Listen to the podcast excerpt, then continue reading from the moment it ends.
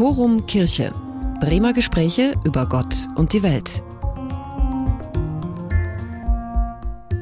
Ja, hallo und herzlich willkommen zu unserem Podcast. Heute haben wir Till Mette zu Gast. Er ist einer der bekanntesten deutschen Cartoonisten und kommentiert mit seinen Zeichnungen nicht nur den Lauf der Welt, sondern regelmäßig auch die Bremer Lokalpolitik. Denn seit seinen Studienzeiten ist Till Mette ganz eng mit Bremen verbunden.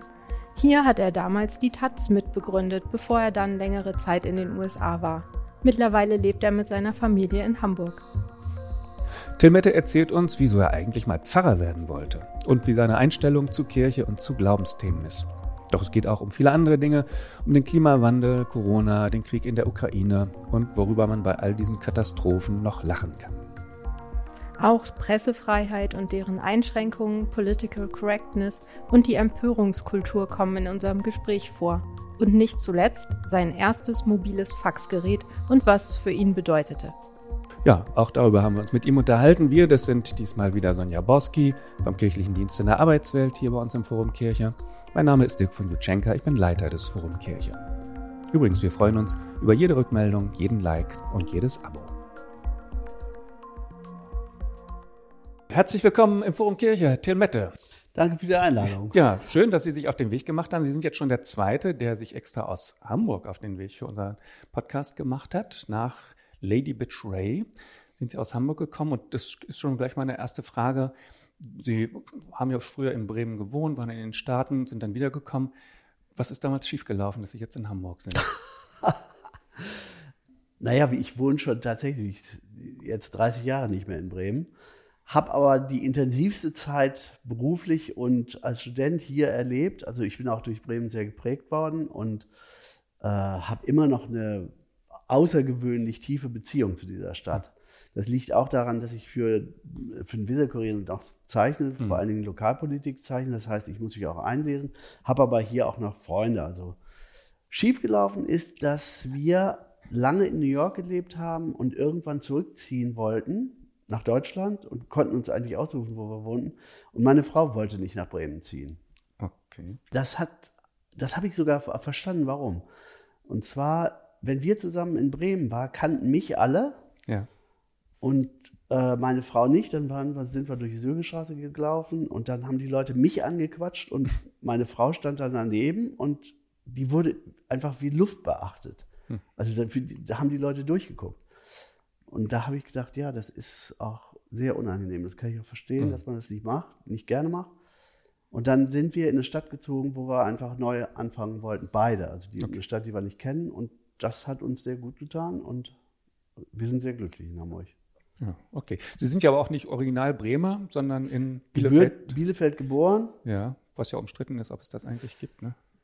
Ja, als Bielefelder kann man sozusagen äh, nur noch darüber lachen, dass es, dass es fast immer mit dem Wort sozusagen auftaucht, dieser Witz. Wo kommt das eigentlich her? Ich habe gar keine Ahnung.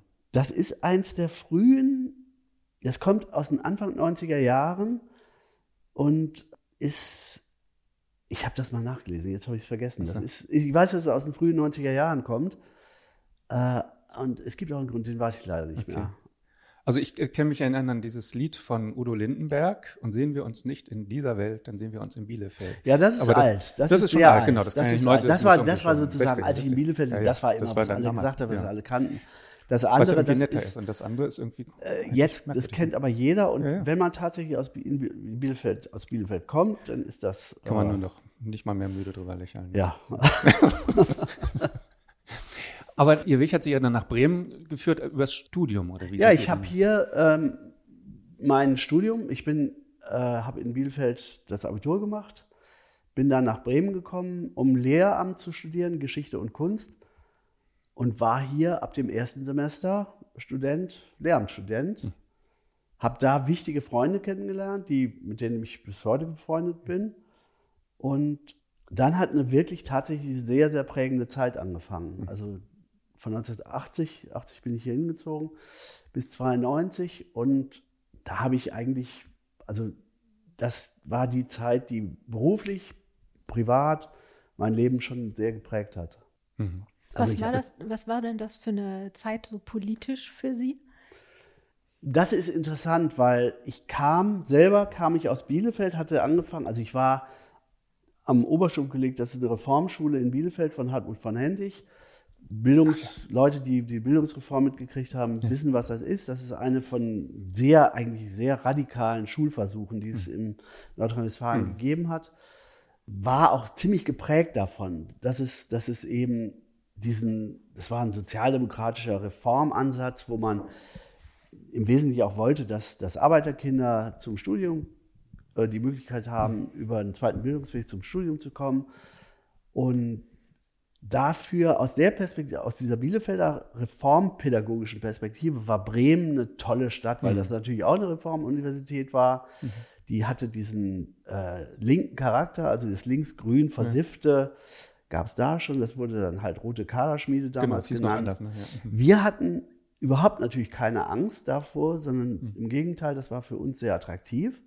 Nur, was dann passierte, war eigentlich, ich war sehr abgeschreckt über diese K-Gruppen, über mhm. die Art der Rhetorik und äh, bin, bevor ich nach Bremen gegangen bin, ein Jahr im Ausland gewesen. Ich war in Südamerika ein mhm. Jahr, habe da in Brot für die Welt Projekten mitgearbeitet, habe das erste Mal tatsächlich Armut gesehen, mhm. also Fehlernährung, Armut, also bitterste Armut. Mhm. Und kam dann nach Deutschland zurück, war fast entpolitisiert. Mhm. Also weil ich gesagt habe, wir leben in so einem reichen Land, wir wollen, wer will noch eine zweite Waschmaschine haben oder ein zweites Auto? Ich meine, wovon reden wir hier eigentlich, wenn es um 5 Prozent, damals war ein Streik der Gewerkschaften, die wollten 5 Prozent mehr haben. Ich habe gesagt, wofür wollt er denn 5 Prozent noch mehr haben? Wofür braucht er das? Mhm. Also ich war tatsächlich richtig entpolitisiert. Und das führte aber genau zu der Zeit, als ich nach Bremen kam, dazu, dass ich eigentlich so eine sehr hedonistische Lebenseinstellung hatte. Und was damals mir sehr zugute kam, war, dass es eine so linksunorthodoxe Studentengruppen gab. Mhm. Das Unorthodoxe bestand darin, dass man sich keiner Partei andienen musste. Mhm. Man musste auch nicht viel lesen. Also es führte auch dazu, also das kam mir auch sehr entgegen, weil ich relativ lesefaul war. Die K-Gruppen mussten ja alle immer irgendwas gelesen mhm. haben. Und wir haben dann nackt am Unisee gesessen und über alles Mögliche geredet. Und ich glaube, die Anti-AKW-Bewegung damals in den frühen 80er Jahren, die hat mhm. mich so wieder repolitisiert. Mhm. Mhm. Und da war Bremen ja auch so ein Zentrum der Zeit. Und dazu kam nach der AKW-Zeit, kam dann dass unabhängige Zeitungen gegründet worden mhm. sind. Da ist das zuerst das Bremer Blatt, da habe ich angefangen ja. tatsächlich 1980. Und dann, als Klaus Wolschner dann die Bremer Taz gegründet mhm. hatte, bin ich dann mit Leuten da eingestiegen. Mhm. Und wir hatten als junge Journalisten oder die das machen wollten, keine parteipolitische Ambitionen mhm. und keine, wir waren wahrscheinlich die bürgerlichste Version der Taz, die es je gegeben hatte. Ach so, okay. Aber, aber unbewusst. Ja, also sozusagen, wir, uns, das war uns nicht klar. Im Nachhinein mhm. war das so. Weil wir wollten Dialog haben. Wir haben die äh, Leute der CDU eingeladen. Wir haben, wir haben eigentlich, wir wollten sozusagen Forum darstellen, mhm. was mit Leuten in Dialog tritt. Mhm.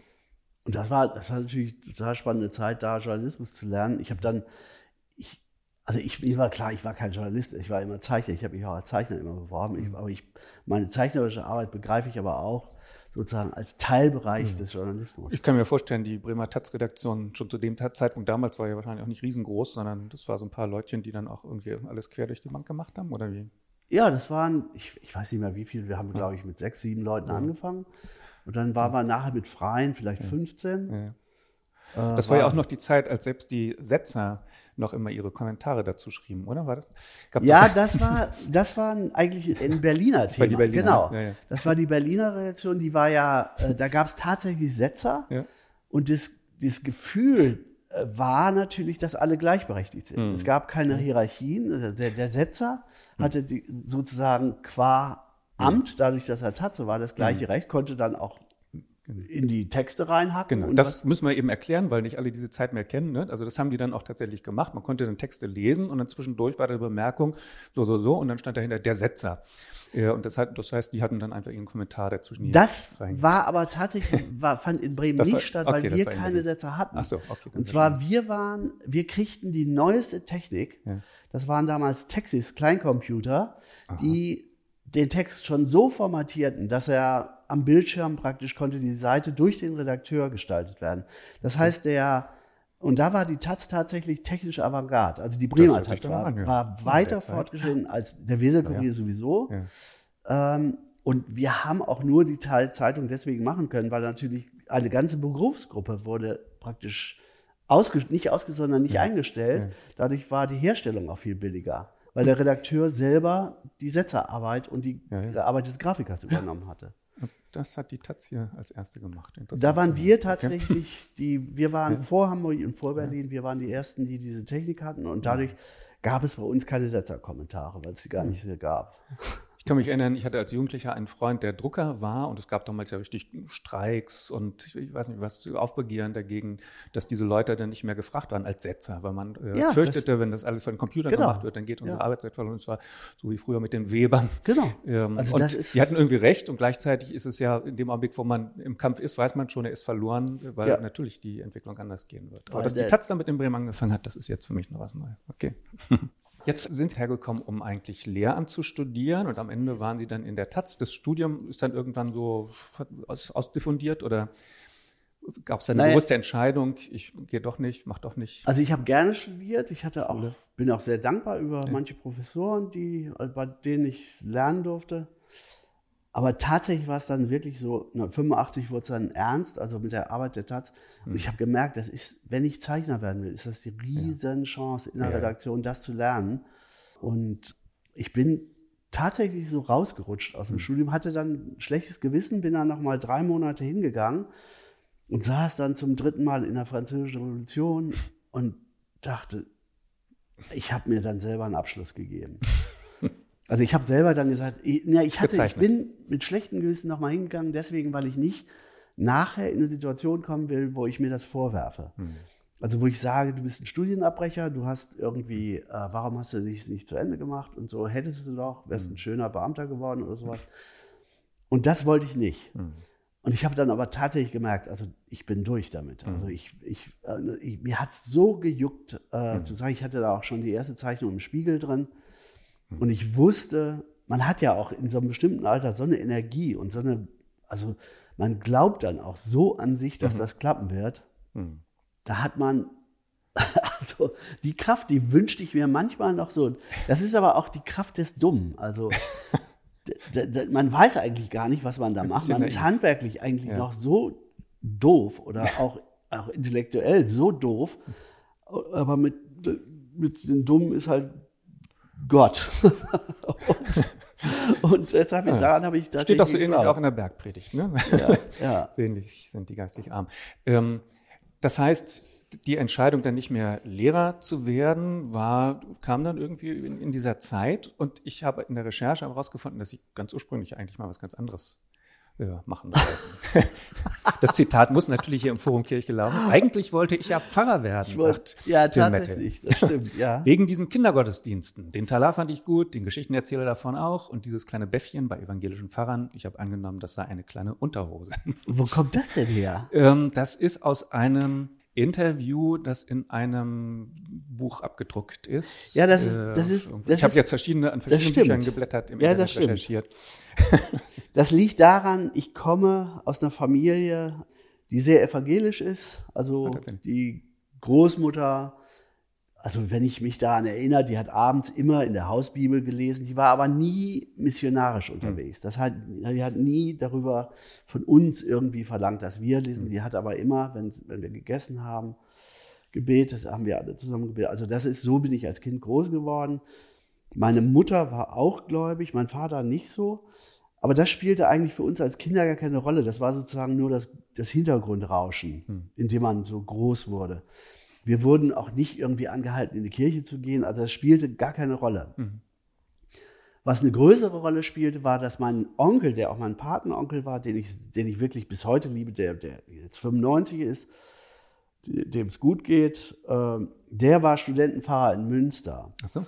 Und das ist ein evangelischer Studentenpfarrer und den, ah, der, der hat einen riesen Einfluss auf mein Leben. Mhm. Und damals als Teenager, als junger Teenager, ich bin halt immer nach Münster gefahren, hatte dann ein Moped, das ich überhaupt nicht fahren durfte, weil ich keinen Führerschein hatte. Aber ich bin von Bielefeld nach Münster mit meinem Moped dahin gefahren. Und mein Onkel fand das, der, der, der, der ich glaube, der ahnte auch, dass ich das nicht durfte, aber dem war das egal. Der wollte das gar nicht wissen, ob man dafür einen Führerschein haben wollte, musste. Und der hatte, der arbeitete viel mit ausländischen Studenten. Also da saßen aus Tansania ja. Studenten rum, dann aus Südamerika, aus Chile. Und das war für mich der Öffner für eine große, weite Welt. Ja. Also die Geschichten aus, aus Tansania, die fand ich so irre. Ja. Und das war auch der erste Schwarze, den ich überhaupt gesehen hatte. Also wir reden jetzt irgendwie früher, 70er Jahre. Und die, das ist dann später, sind es dann die Flüchtlinge aus Chile gewesen, die Allende, äh, aus der Allende-Zeit. Und da bin ich praktisch reingekommen in eine Welt, das war, das war die große, weite Welt, die internationale Welt. Die hatte auch nur mittelbar was mit Kirche zu tun. Ja, einerseits mittelbar, andererseits ist das natürlich eine gute alte Tradition. Wenn wir hier aus dem Fenster gucken, ne, da hinten die Remise, die hier zum Forum ja. gehört, da ist jetzt die äh, Studierendengemeinde drin. Und dieser Schwerpunkt, dass da Leute aus äh, allen Ländern der Welt sich treffen und äh, dass es jetzt nicht in erster Linie darum geht, äh, als eine Kirchengemeinde, vergleichbar mit anderen Kirchengemeinden hier in der Stadt, dazustehen, sondern äh, ein Forum zu sein für Begegnung, für Austausch. Das ist durchaus eine Tradition, die bei den ISG äh, ja, ja, so das, ist. Ne? Das, das sehe ich auch so. Ja, ja. Das, war, das ist aber, äh, sagen wir mal, aber diese, diese Zitate, die Sie ja. da zuerst erwähnt haben, das ist tatsächlich aus der Kindheit. Das, das ist aus der Kindheit, weil mein, mein Onkel kam oft, wenn er in Bielefeld dann mhm. äh, gepredigt hat, kam dann nach Hause und da war also ich wusste ja, dass ich umgezogen hatte, dann hat er einen Teller und den Teller fanden wir alle natürlich total geil. Und das Bäffchen. Und, und ich habe dann wirklich auch irgendwann mal gesagt, das sieht ja auch aus wie eine kleine Unterhose. Und dann fand ich aber, und dann ging es natürlich, man wurde auch immer gefragt, was willst du eigentlich mal werden? Ja. Und ich fand tatsächlich den Pfarrerberuf unglaublich toll, weil ich die Kanzel toll fand. Ich fand, mein, mein Onkel hat aber auch eine sehr legere Art gehabt, predigt, zu mhm. predigen. Mhm. Der war sehr verrückt mit Kindern. Also mhm. der hatte wirklich also ein großes Herz zu mhm. Kindern. Kinder konnten in der Kirche immer alles machen. Also wenn die keine Lust hatten, wenn die sich auf die Bänke legten, die konnten sich neben den Altar während der Predigt legen. Das mhm. war alles immer okay. Mhm. Und das fanden wir natürlich auch toll. Der hatte auch, der hat auch nur Quatsch gemacht mit uns Kindern. Also ähm, und die Atmosphäre war einfach immer großartig, so wie er das rübergebracht hat. Und dann fand ich, aber musste man ja auch ein Argument, ich weiß noch, ein Argument fand ich ziemlich gut, dass man nur sonntags arbeiten muss. Das fand ich, das fand ich auch sehr attraktiv. Ne? Alle anderen mussten die ganze mhm. Woche arbeiten, der musste nur sonntags arbeiten. Ja. Mhm. Und das fand ich von meiner grundfaulen Einstellung als, als Argument schon für, in der Zeit sehr, für mich überzeugend. Aber irgendwann muss sich das ja verändert haben, sonst hätten Sie ja das weiterverfolgt. Aber. Ja, nee, ich habe das also relativ, also das, das Komische ist immer, dass sozusagen diese Glaubenssache, hm. die spielte nie eine Rolle. Mhm. Also das wurde auch nie irgendwie verlangt. Und ich habe dann, ich bin ja aber, als ich zum Beispiel das Jahr in Südamerika war, bin ich ja auch über die Brot für die Welt, also die kirchliche Organisation ja, ja, sozusagen an Projekte rangekommen. Da spielte auch Glaubensgeschichte immer nur eine mittelbare. Und das war tatsächlich für mich auch ein Problem, weil dieses, die, alles, was mit Glauben verbunden war, das konnte ich nie nachvollziehen. Hm. Also da konnte ich, das war für mich so derartig fremd. Dann war viel auch die Sprache mir sehr hm. fremd. Und dann erfährt man natürlich auch alle die ganzen gruseligen Geschichten. Hm. Also äh, die, wo Kirche dann auch schuldig wird. Ja, ja, ja. Ich habe Geschichte studiert und da war natürlich auch, weil es eben auch mit Macht verbunden ist, mich hat dann auch die Nazi-Geschichte in unserer Familie interessiert, in unserem Dorf und wer, wie, warum Nazi geworden ist. Und das hat aber mein Onkel auch sehr gefördert, also diese Frage. Der wollte das auch immer wissen und, und da war auch, klar, da war Kirche auch unmittelbar beteiligt, die evangelische Kirche. Mhm in Nordrhein-Westfalen. Die hatten dann auch diese Arbeitslager, Jugendlager, die weit in die 60er Jahre auch unglaublich missbräuchlich unterwegs war, wo Jugendliche zu, also das gab es in der DDR, diese Lager, die mhm. hatte die evangelische Kirche, also ganz grausliche Geschichten. Und das war aber nicht mehr, ich war auch nicht wütend auf irgendwas, ich wollte nur was anderes machen. Das kann ich sehr gut nachvollziehen. Und das äh, ist ja auch wirklich gruselig. Also das sind ja Einrichtungen gewesen für Jugendliche, Heimcharakter, Lagercharakter, Lagercharakter wo ja dann wo man sagen muss, dass Leute da gearbeitet haben, die vorher schon in der Nazi-Zeit gearbeitet haben, ja. wo es eigentlich nicht wirklich äh, dann einen radikalen Bruch gab, sondern Züchtigung die, und genau. also alles, was das, gruselig ja, ist. Jedenfalls, aber das war sozusagen, ich bin aber nicht wütend geworden über irgendwas, sondern der Weg ging dann woanders hin. Mhm. Und ich, also zum Beispiel jetzt, wenn man selber Kinder hat, ich habe auch gemerkt, dass äh, diese Prägung, ich habe die sehr genossen. Also mhm. ich, ich bin sehr glücklich damit gewesen. Mhm. Habe eine Frau geheiratet, die in Ostberlin groß geworden ist. Also? Die hat keine christliche Prägung mhm. in der Kindheit erfahren. Die Mutter ist religiös, aber dadurch, dass der Staat selber äh, das ja nicht gefördert hat, im mhm. Gegenteil, die fanden das ja auch nicht besonders gut. Ja. Aber die Familie war immer eher eine äh, sehr skeptische Familie gegenüber. Und mhm. zwar, die fanden, dass, dass sie eingeschlossen waren, dass die Mauer gebaut. Mhm. Also die kamen aus Berlin mhm. oder kommen aus Berlin. Das fanden sie als grundtiefe Beleidigung, äh, mhm. dass sie einge und hatten nie ein, sind nie warm geworden mit der DDR-Regierung mhm. und und aber dadurch spielte sozusagen der christliche Hintergrund gar keine Rolle. Hm. Auch im weiteren Umfeld, für die gar keine okay. Rolle. Ja, interessant ist ja, dass für manche Oppositionelle oder jedenfalls die irgendwie ihre Schwierigkeiten hatten, eigentlich die Kirche ein Raum war, genau, genau, genau. der, auch wenn sie ja. mit dem Glauben haderten, der aber trotzdem als ein Raum wahrgenommen wurde, wo man frei drüber sprechen konnte. Ja, nee, sie war auch befreundet mit Leuten, die nachher die bekannten ja. Theologen waren, hm. also äh, Thomas Krüger ist ja mhm. nachher bekannt geworden. Mhm. Der war, die haben zusammen Theater gespielt. Also sozusagen, da gab es dann für manche Leute, die sind in die Theologie gegangen. Mhm. Meine Frau ist äh, Mathematikerin ja, geworden. Ja. Mathematik war genauso nicht anfällig ja. für Ideen. Also für, für äh, die, die sozusagen kommunistische mhm. Idee. Mhm. Äh, weil Mathematik funktioniert in, in, im Westen wie im Osten, wie im mhm. Süden, wie im Norden, überall gleich. Naja, jedenfalls, also der, der interessante Punkt war mhm. der, wenn die Kinder kommen, wenn man mhm. selber Kinder hat. Äh, ich habe das zum Beispiel, also die, ich habe die in jede Kirche reingeschleift, wo wir reingingen, aber jede katholische, jede Kathedrale, wenn wir in Frankreich waren, wenn wir in den USA waren, überall. Und wir sind auch immer hingefahren, wo irgendwelche Gruppen irgendwas, weil ich wollte auch, dass die das wissen, also mhm. so. Aber die interessante Sache ist natürlich die, dass die, wenn man selber nicht gläubig ist, also das essentiell Gläubige, wenn man, wenn man das nicht hat, dann kann man das auch nicht weitergeben. Ernsthaft kann man auch nicht sagen, äh, das, das, das funktioniert. Und dann, da habe ich dann gemerkt, das ist äh, anders. Ist, manche Sachen sind schade, wenn man die zu doll hinterfragt, aber bereuen tue ich das überhaupt nicht, weil ich könnte das auch nicht faken. Mhm. Und ich arbeite jetzt in einem Bereich, und ich glaube, das ist, das kriegen auch Kinder mit, dass man schon in einem Bereich arbeitet, wo man eine Meinung hat, die auch kundtun kann. Und das können wir ja in Deutschland ganz gut, also dass mhm. wir nicht gefährdet sind dadurch, dass wir unsere Meinung sagen. Das ist dann für die auch irgendeine Prägung. Ich habe keine Ahnung, wie das dann für die läuft in mhm. deren Leben. Das heißt, ich habe jetzt so verstanden, Sie haben die überall mit hingenommen, also in so Kirchen. Ist ja immer so die Frage, was heißt eigentlich Glauben? Ist Glauben, dass man irgendwelche alt überlieferten Geschichten für wahr hält oder ein personales Gottesbild für wahrscheinlich hält oder äh, die Art und Weise, wie Gott möglicherweise in persönliches Leben oder in die Weltgeschichte eingreift, für wahrscheinlich hält? Oder ist es ähm, sozusagen ein Leben in der Erwartung, dass dieses Leben, auch wenn es manchmal so absurd äh, erscheint und die Welt, auch wenn sie manchmal noch so grausam ist, dass da trotzdem irgendwie ein Sinn dahinter ist, der sich vielleicht nicht immer gleich vermittelt, dass es mehr gibt als das, was wir so wahrnehmen.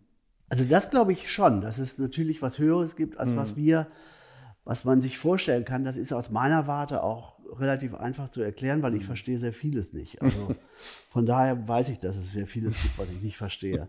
Aber äh, es gibt noch was anderes, was ich, was, wo ich tatsächlich immer Schwierigkeiten habe. Das ist die Sehnsucht, dass zum Beispiel nach dem Tode doch was noch kommen muss mhm. oder dass das nicht zu Ende sein darf und dass man irgendwie aufgehoben ist. Und ich finde das maßlos egoistisch. Mhm.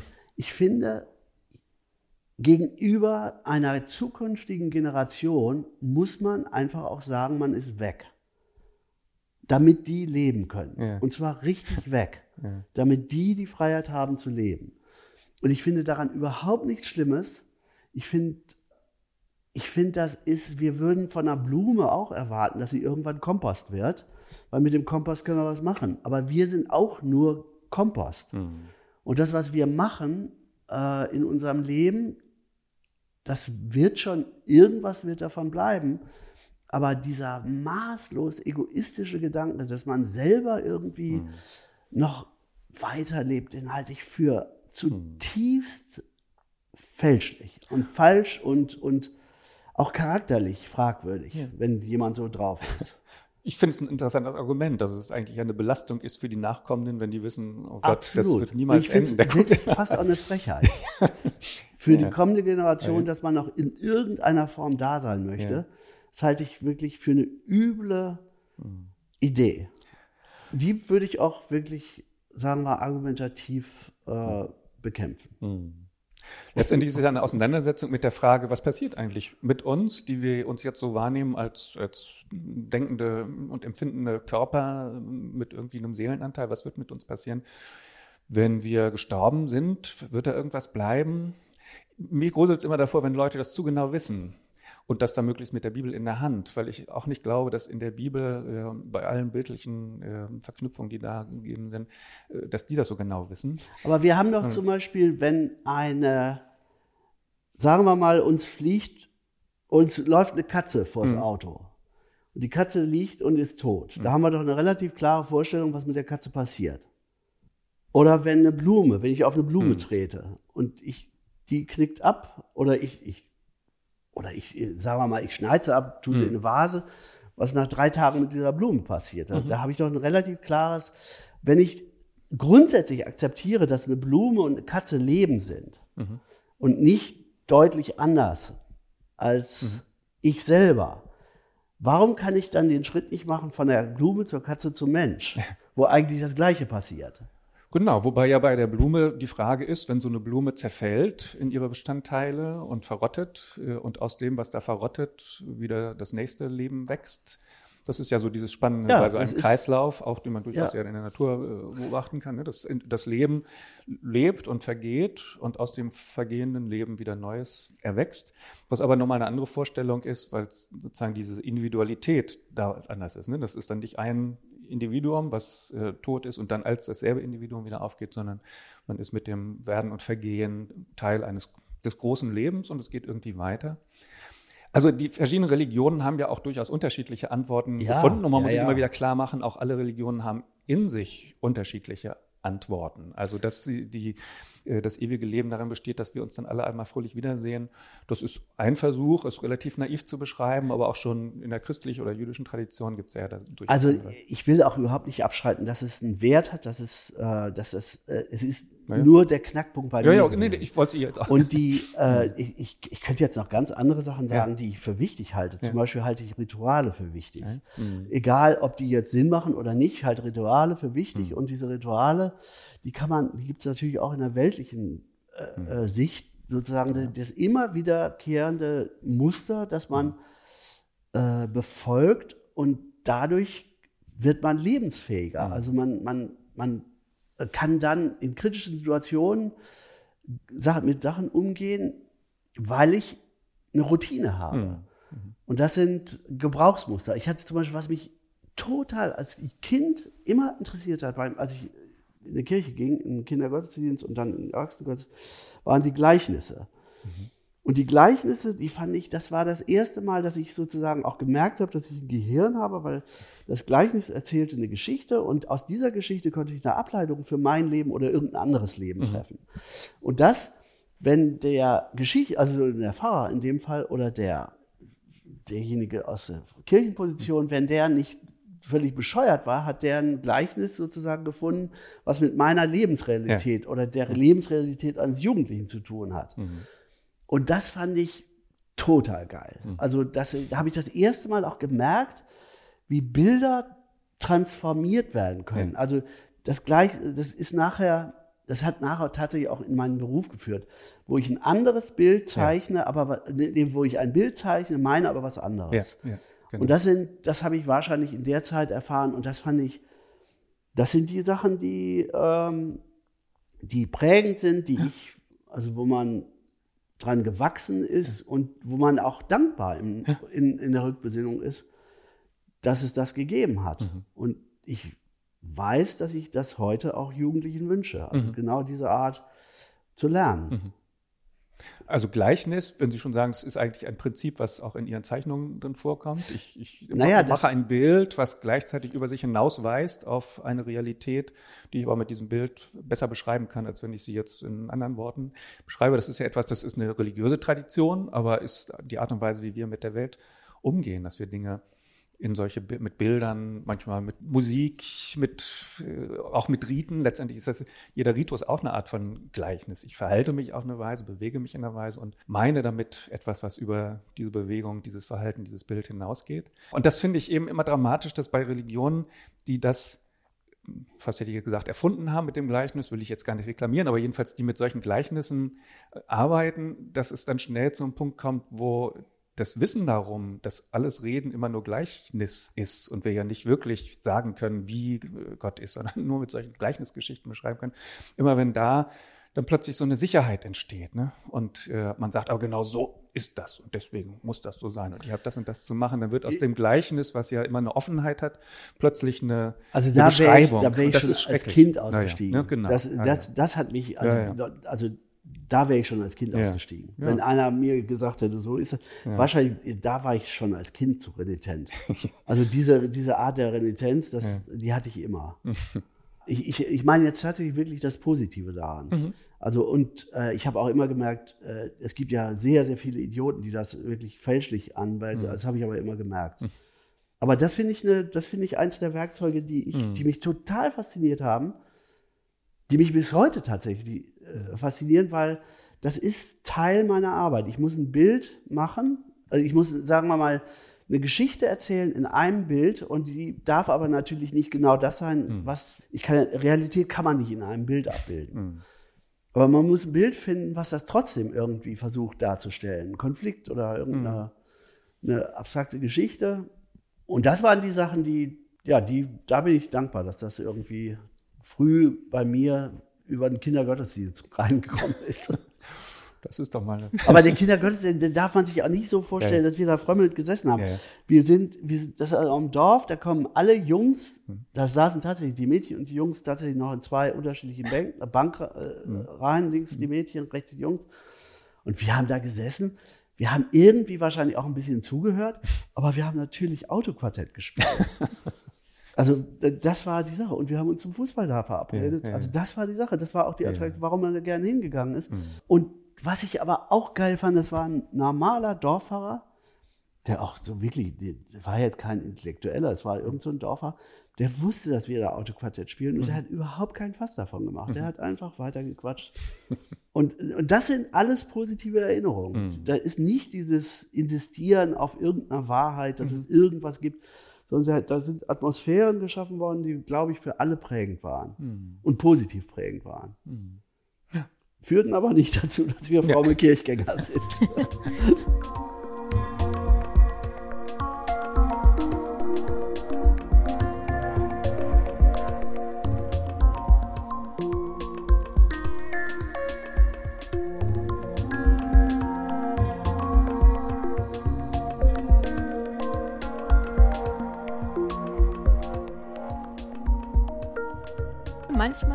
erklären Sie ja auch Ihre Arbeiten, oder?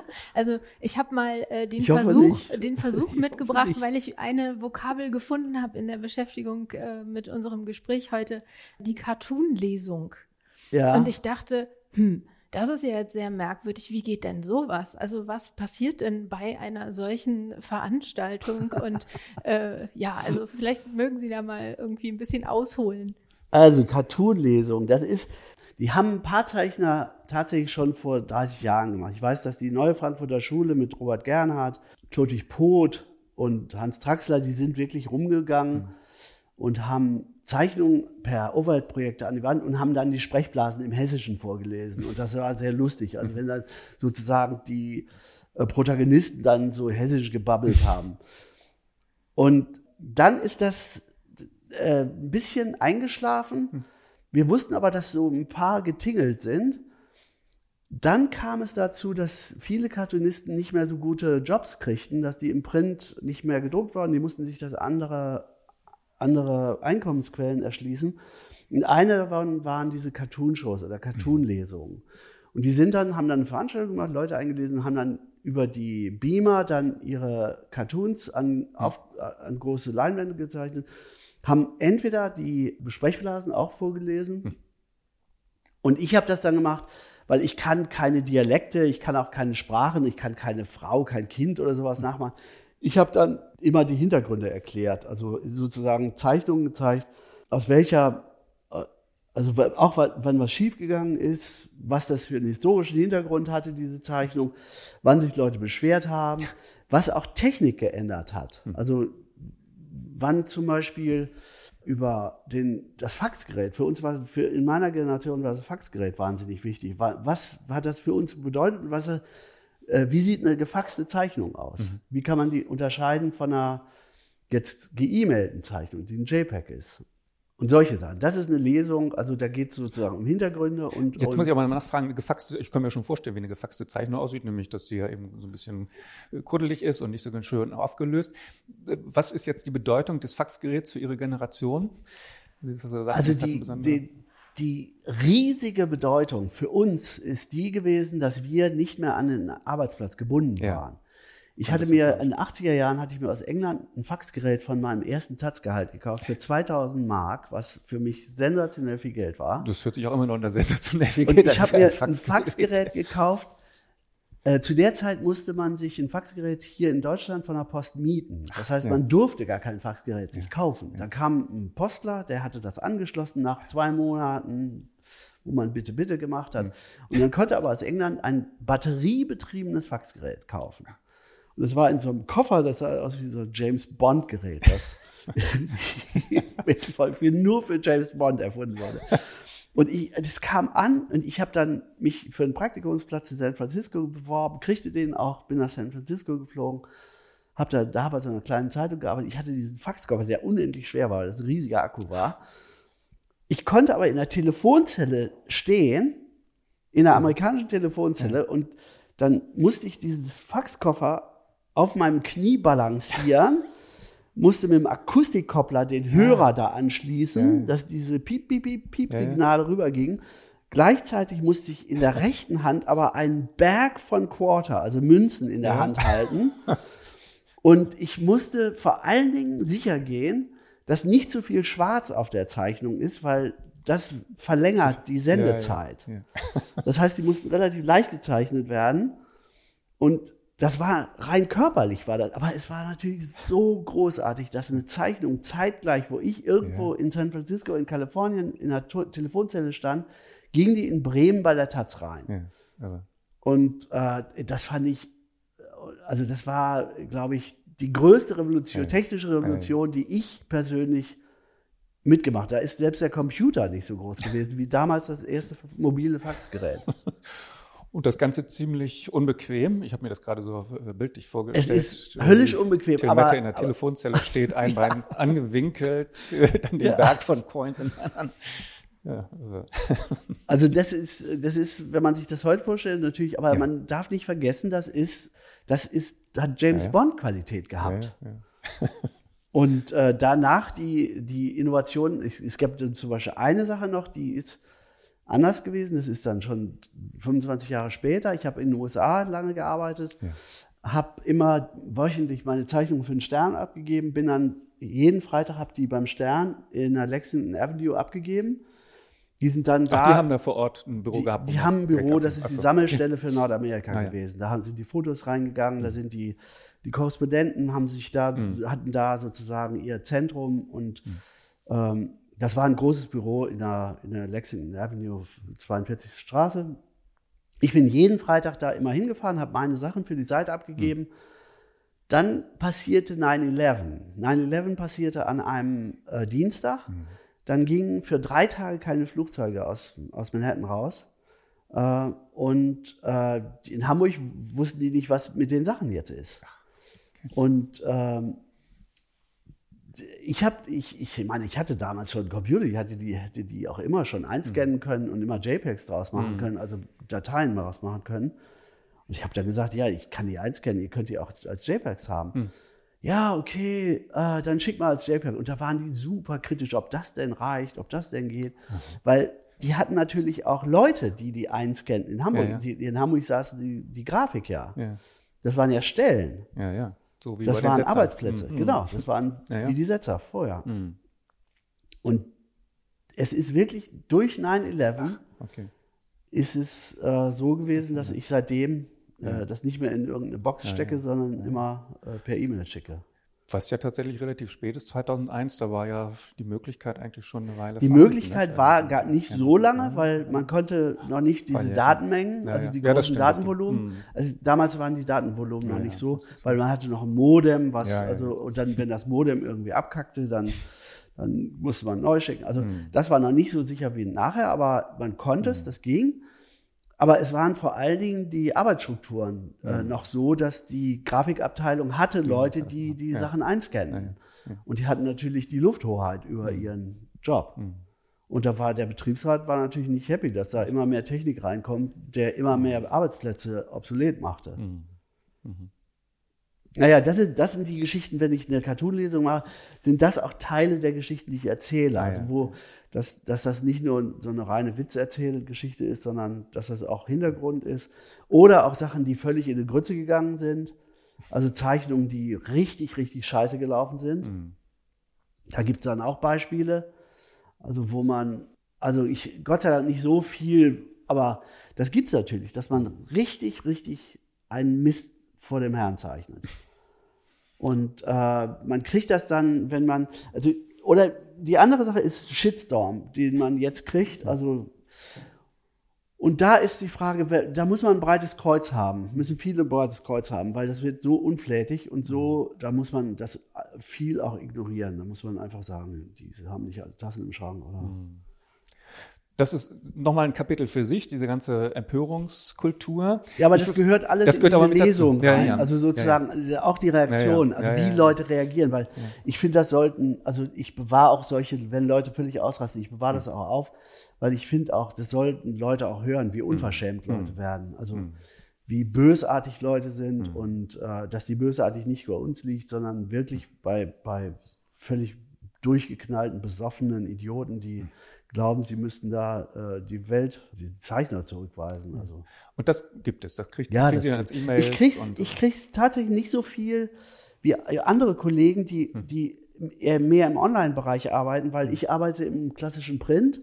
Und im klassischen Print ist es tatsächlich so, man muss einen Kuli nehmen oder eine Schreibmasche oder man muss einen Drucker haben, man muss das ausdrucken, man muss dann eine Briefmarke suchen, einen Umschlag, man muss zum Briefkasten gehen. Und bis man all das gemacht hat, ist man schon runtergekühlt. Also da ist diese ganze Wut, ist dann schon irgendwie, da hat man gesagt, ach ja, ich habe ja schon zwei Flaschen Bier getrunken und dann ist das alles okay. Aber wenn man äh, per E-Mail oder per Online reagiert, mhm. da sitzt man wirklich da mit zwei Flaschen Bier, da hat man sich gerade so richtig in Stimmung gesoffen und dann wird da reingehackt ja. nachts um ein Uhr und dann wird mal richtig erzählt, wo der Hammer ja. hängt. Ja. Und das sind dann die, äh, die Sachen, Angenehm die, wo die Leute einfach ausrasten. Hm. Aber das könnten die ja nun genauso per E-Mail an die Sternredaktion schicken, nachts äh, mit den zwei Flaschen Bieren.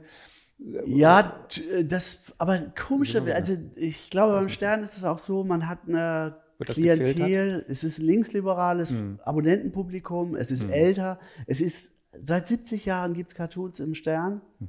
die haben, die sind dazu erzogen, mit hm. Satire umzugehen. Das heißt, die Reaktionen sind eher, wenn das Ganze online ist. Also Sie sind ja auch äh, eher, wenn es online ist. Ganz ja. aktiv bei ja. Facebook und so weiter. Also posten selber, andere posten, gefragt oder ungefragt, erlaubt oder unerlaubt. Das heißt, die, die Zeichnungen sind ja eigentlich überall zu kriegen. Und da kommen entsprechend auch die Kommentare. Also schon. online ist es dann schon anders. Ja. Da wird ein anderer Wind. Ja.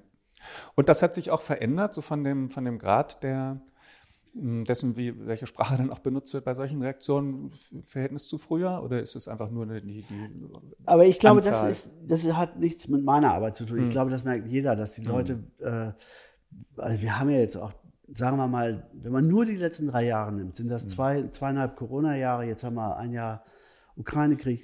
Es sind dann der, also die zunehmend intensiver wahrgenommene Klimawandel. Mhm also der, der Klimawandel ist noch was anderes, weil das ja ein schleichender Prozess ist, mhm. der, wenn man Club of Rome guckt, das ist in den 60er Jahren geschrieben, das heißt, in 50 Jahren ist das Thema eigentlich mhm. da. Und ich bin ja jetzt schon auch ein alter Sack, also ich, ich, ich kenne das Thema. Ich meine, äh, als wir bei der Taz angefangen war Umwelt immer ein Thema. Ja, ja, und bevor ja ich bei der Taz war, mhm. als die Grünen gegründet worden sind, war das, das ist das zentrale Thema immer gewesen. Äh, das hat aber, man merkt, äh, nur bei dem Thema, dass da eine steigende Brisanz ist. Mhm. Dass das jetzt auch Sachen sozusagen umgesetzt werden und dass das in der, im Mainstream angekommen ist. Mhm. Die akuten Sachen, das ist vor allen Dingen Corona gewesen und jetzt auch Ukraine-Krieg, die kommen, die machen die Leute verrückt. Also die machen, verunsichern die Leute und dadurch hat man natürlich Reaktionen, die sind nicht mehr normal. Mhm. Also konkret wegen dieser dieser Themen? Reagieren die Leute anders? Ich glaube, das ist die Mischung. Ich ja. glaube, das ist die Mischung. Also ja. das ist die Verunsicherung. Sicherheit ist ein, mhm. ist ein, Grundgefühl, was ein Mensch hat. Wenn das mhm. verunsichert wird, reagiert ja. er manchmal panisch, manchmal, also das, sagen wir mal, Ukraine ist das Sicherheitsthema für mhm. Mit dem Atombomben-Szenario oder was auch immer für Szenarien. Das führt letztendlich dazu, dass die Leute darüber nachdenken, lohnt sich das hier noch eine Immobilie zu kaufen? Lohnt es sich ein Investment für Bildung? Lohnt sich sozusagen eine Zukunftsperspektive zu entwickeln? Das ist das gleiche Thema bei Klima auch. Wenn sowieso alles in die Grütze geht, äh, ich habe zum Beispiel gemerkt, ähm, es gibt doch jetzt, selbst Greta Thunberg hat irgendwann mal gesagt, man sollte über die Verlängerung der Laufzeit von Atomkraftwerken reden weil die sind weniger schädlich für den CO2-Ausstoß als Kohle oder Gas. Mhm. Die Grundidee, warum wir früher auf die Straße gegen Atomkraftwerke gegangen sind, ist, war das die Schwierigkeit, dass man sagte, ja, ey, Leute, ihr könnt vielleicht diese Anlagen sicher machen, aber wir haben über, es gibt überhaupt kein richtiges Konzept für die Endlagerung. Also der ganze atomare Müll, ja. der kommt in Salzstöcke, kein Schwein weiß, wie lange mhm. das hält. 10.000 Jahre, ja, nach 10.000 Jahren ist Feierabend. Hm. Wir reden im Augenblick bei dem Klimawandel davon, dass in 100 Jahren, also wir reden über, über sozusagen zwei Generationen, was in zwei Generationen ist, wissen wir nicht mehr. Hm. Wenn jetzt mir ein Atomstratege sagt, ja, hält 30.000 Jahre oder 10.000 Jahre, ja, dann sind wir auch auf der sicheren Seite. Weil kein Mensch mehr über, über, über wagt, über 100 Jahre zu reden. Mhm. Oder 200 Jahre zu reden. Naja, wobei diese Argumente, dass, ähm, dass sozusagen 10.000 Jahre sicher ist, das ist ja immer noch sehr unklar. Also die, die Endlagerung der atomaren Abfälle ist ja tatsächlich einfach überhaupt nicht gelöst. Sagen wir Aber es ist ja jetzt eine pragmatische Frage, eine pragmatische Frage, ob man jetzt angesichts dessen, was im Moment gerade wichtig ist, wenn man sagt, man verlängert es. Ich höre nur, dass letztendlich ähm, die, diejenigen, die es machen, sowohl die Betreiber der Atomanlagen als auch die, die sich äh, um die Entsorgung sorgen, eigentlich gar nicht so große Fans davon sind, wenn die FDP oder manchmal auch manche aus der CDU ja. jetzt sagen, lasst uns das nochmal verlängern, ja, dass sie ja, sagen, ach nee, das hat, eigentlich funktioniert das gar nicht, nochmal so eben so ein bisschen nachzulegen. Ja, das, äh, das kann ich auch, ich kann das sowieso nicht beurteilen, also fachlich sowieso schon gar nicht, aber ich, ich rede eigentlich eher so um die Verunsicherung. also so. wenn solche Debatten da, wenn zum Beispiel in der Ökoszene dann auf einmal diese Atomsachen wieder attraktiv werden, mhm. was Greta Thunberg dann macht, mhm. Okay. äh, dann das führt okay. einfach zu einer totalen Irritation auf allen so. Seiten. So. Mhm. Und wir haben äh, die Gesundheitsgeschichte.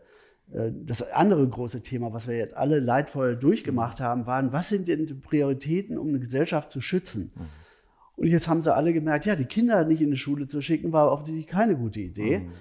Und wer trägt eigentlich die Kosten? Und also sozusagen die, nicht nur die finanziellen Kosten, sondern die, also das, was, wer, wer hat welche Opfer mhm. in der Pandemie gebracht? wir merken das in, immer auch nicht böswillig, sondern aus Unkenntnis, weil man hat so eine Erfahrung noch nicht gemacht, werden falsche Entscheidungen getroffen. Und jetzt mhm. muss man um Verzeihung bitten. Jetzt muss man sagen, ja, das war falsch, scheiße. Leider steckt da aber meiner Ansicht nach eine Struktur dahinter.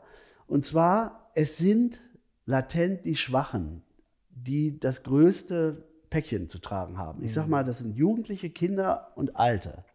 Die Alten, die man weggeschlossen hat in die Heimat, wo die nicht besucht werden durften, was ich eine bodenlose Unverschämtheit immer fand, auch wenn irgendwelche Gesundheitspolitiker sagten, das ist eine Bedrohung, bla bla bla. Das fand ich, ich, also da weiß ich auch private Tragödien, die ich da Ja, ja, gehört ja. habe. Was ich, wo ich erwartet hätte, dass die Kirche einen Aufstand macht. Das habe habe ich nicht gehört. Die Kirche hat viel mitgezogen an der sozusagen offiziellen Politik. Die Kirche hätte die Altenheime stürmen müssen, meiner Ansicht nach. Die zweite Sache ist die, dass die relativ früh war eigentlich klar, dass sozusagen Kinder nicht das große Thema ist, aber die Restriktionen, die es gegenüber Schulen, also in den Schulen gab, sind unverschämt gewesen. Im Nachhinein alles, wissen wir das jetzt alles?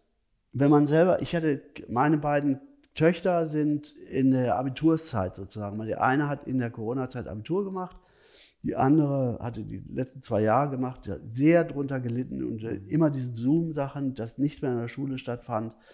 Das sind Sachen, die führen nicht dazu, dass man eine Gesellschaft befriedet. Nee, sicherlich nicht. Das ist kein. Und das Kein in der Summe haben wir jetzt eine, eine Gesellschaft zu tun, die, ich glaube, wo das, das, was den Laden zusammenhält, der Kit, der den Laden zusammenhält, der wird brüchiger. Und das Irre ist, was ich wirklich für mich als völlig irre empfinde, ist, ich habe mich nie darin gesehen, als Karikaturist oder als Zeichner eine Verantwortung für, für sozusagen gesellschaftliches Zusammenleben zu nehmen. Wir waren immer die, fast Brandstifter. Wir Ja, haben genau. immer Immer mal reingepumpt, rein. wo es geht, immer gezündelt, immer, immer. Ich meine, Karikatur lebt von Übertreibung. Das heißt, es. Ja. den kleinen Skandal haben wir größer gemacht. Mhm. Die kleine Wunde haben wir groß gemacht. Ja.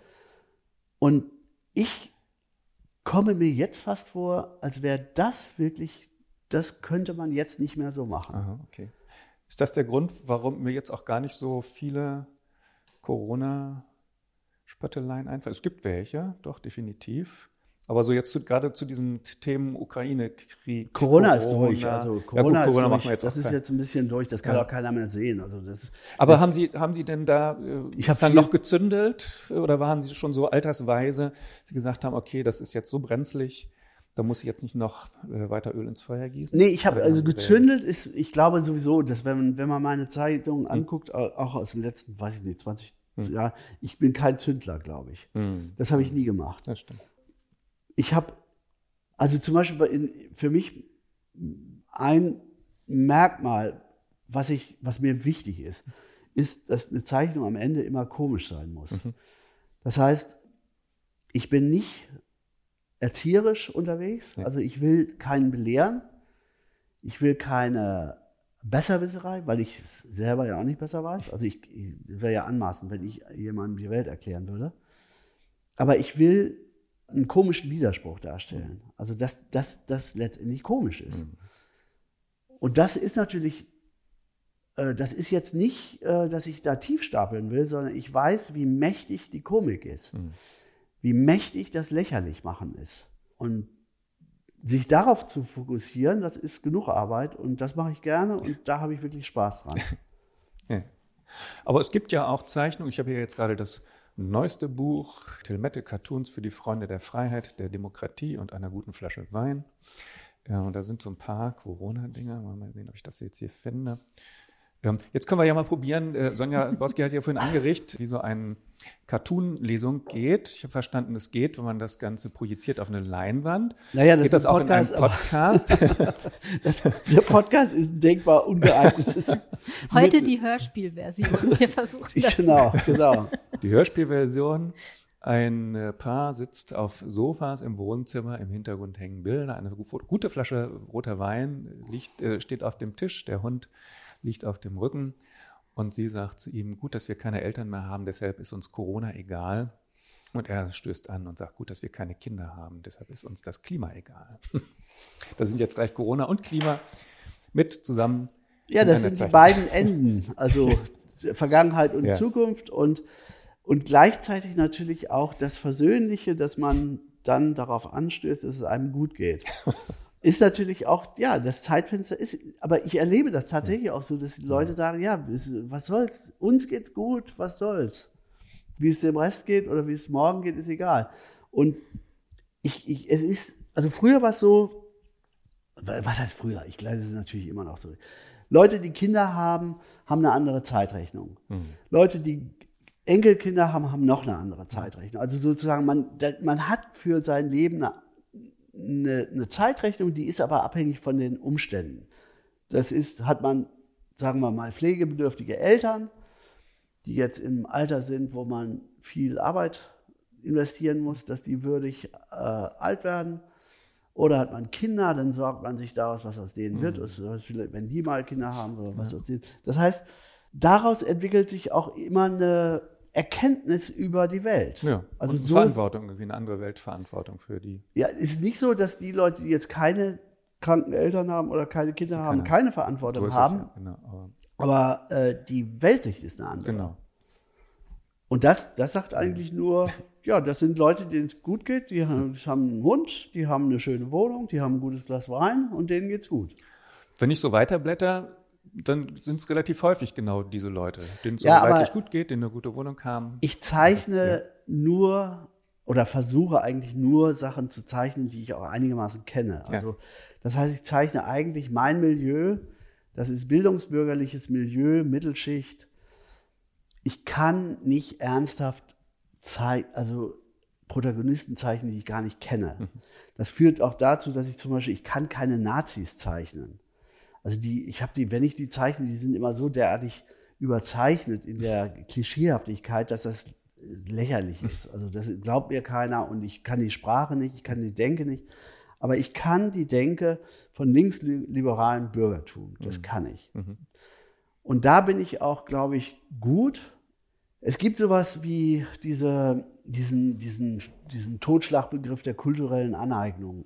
Oh ja, okay. Der ist ich, also ich habe, ich finde den wirklich einen fürchterlichen Begriff. Zu 99 Prozent einen fürchterlichen Begriff. Mhm. Und den ich auch wirklich versuche, so gut wie es geht, lächerlich zu machen. Aber es gibt einen Punkt, das hat was mit Authentizität zu tun. Das heißt, dass man selber immer sich spiegelt, woher man kommt. Also ich vom Geschlecht her, ich bin ein Cis-Mann. Also ein Mann, der sich als Mann fühlt, der sich auch wohlfühlt als Mann. Ich bin happy damit, so wie ich geboren bin.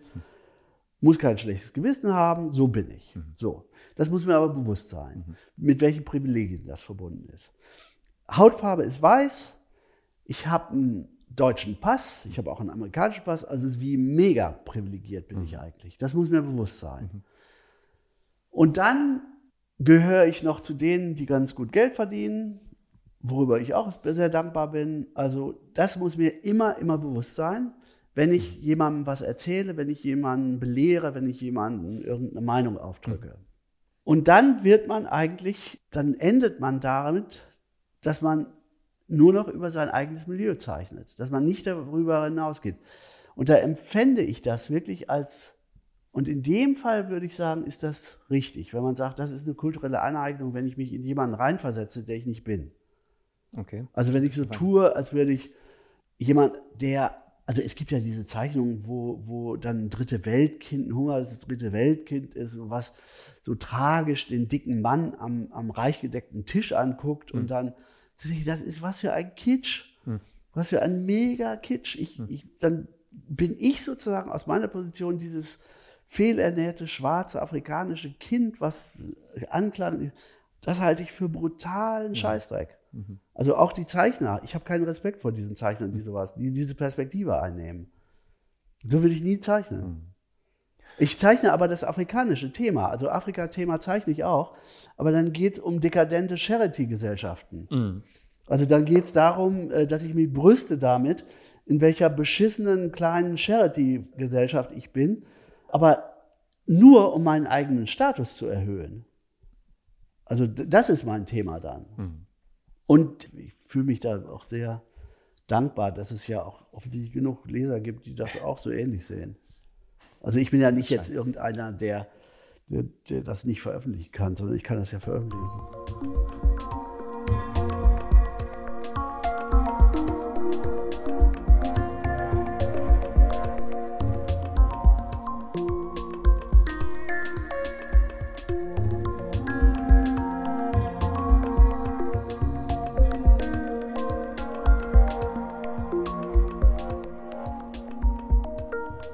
Ihnen das eigentlich manchmal so, dass Sie denken, ach, schon wieder?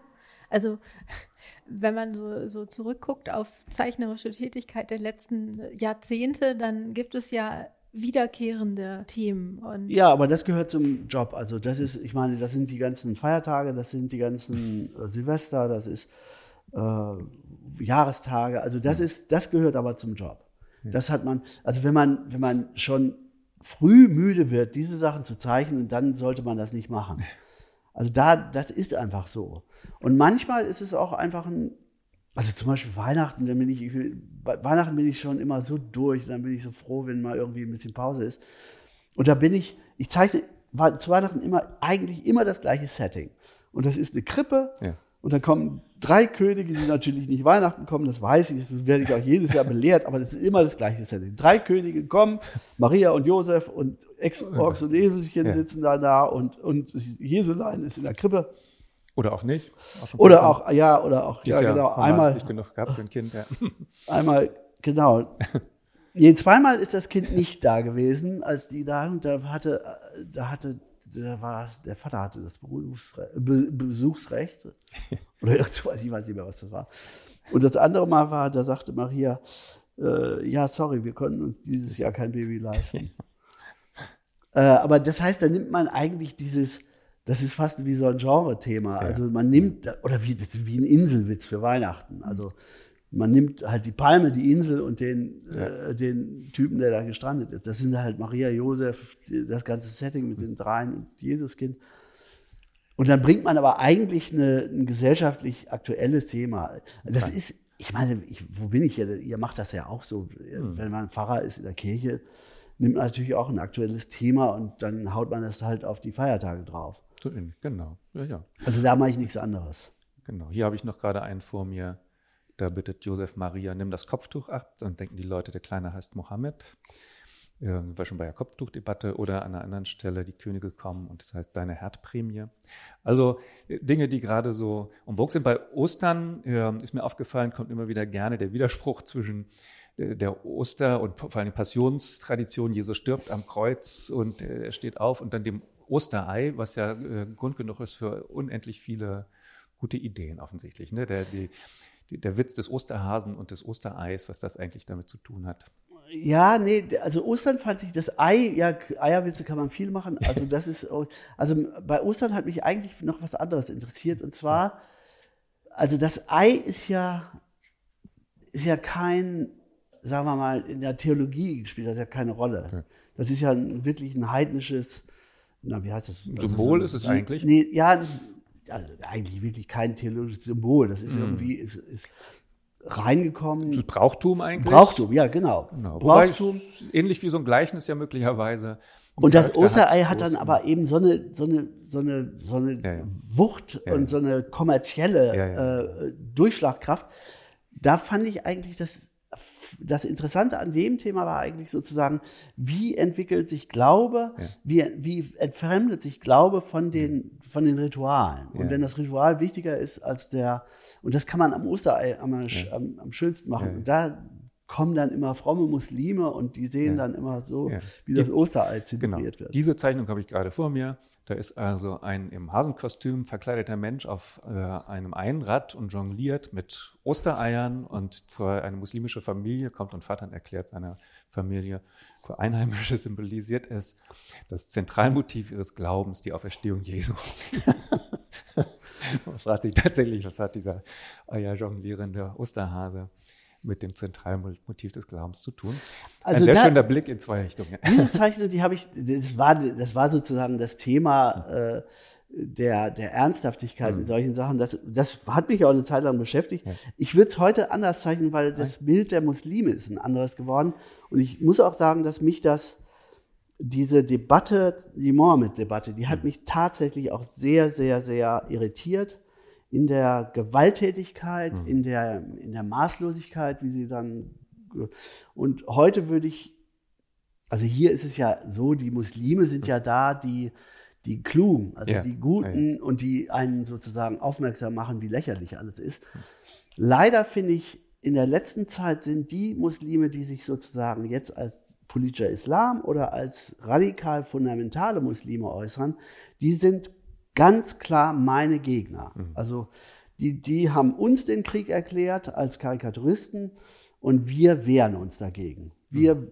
und, und da ist die Debatte leider äh, dramatisch äh, verrutscht. Mhm. Also wo es, äh, wo es Sachen gibt, die, die hätte ich nie geglaubt, dass es so eine Entwicklung geben könnte. Mhm. Und der, der Anlass war 2005, waren die Mohammed-Karikaturen in Dänemark. Ja. Ähm, ich habe damals, war ich ein, da habe ich noch in New York gewohnt, ich habe dann immer die Position eingenommen, dass wir das natürlich dürfen. Mhm. Wir sind gedeckelt durch die Pressefreiheit, durch die Freiheit der mhm. Kunst, durch die Freiheit der Rede, Freiheit der Presse. Also habe immer gesagt, natürlich dürfen wir Mohammed, wenn wir, wenn wir glauben, wir wollen Mohammed zeichnen, dürfen wir Mohammed zeichnen. Ja. Punkt. Und also das führte, also das, wir wissen ja alle, wozu das geführt hat. Das ist ja. Charlie Hebdo, mhm. das Massaker in Paris, das, diese Enthauptung eines, mhm. eines, eines französischen Lehrers, der das nur in der Schule gezeigt hat. Also ja. dramatischste Konsequenzen gehabt. Aber wo ich finde, wo wir uns positionieren müssen, ja, ja. wo wir sagen, nee, das können wir nicht, es ist nicht, es geht nicht um Religion, mhm. die Freiheit der Religion, die, die spielt keine Rolle mhm. da. Das ist, ihr, ihr werdet zu Mördern. Ja. Und so, und das muss man klar sagen. Und da ist der Spaß dann auch schnell vorbei. Mhm. Ja, auch da ein Motiv, was wir ja vorhin ja auch schon hatten. Es gibt sozusagen ein ein Sinn hinter dieser Idee, Gott nicht zu zeichnen. Das ist ja das alte jüdische Bilderverbot schon. Du kannst nicht den, der immer weiter ist als all deine Vorstellungen in einer Zeichnung festhalten. Deswegen solltest du es gar nicht machen. Darum, du sollst äh, Gott nicht darstellen in Bildern.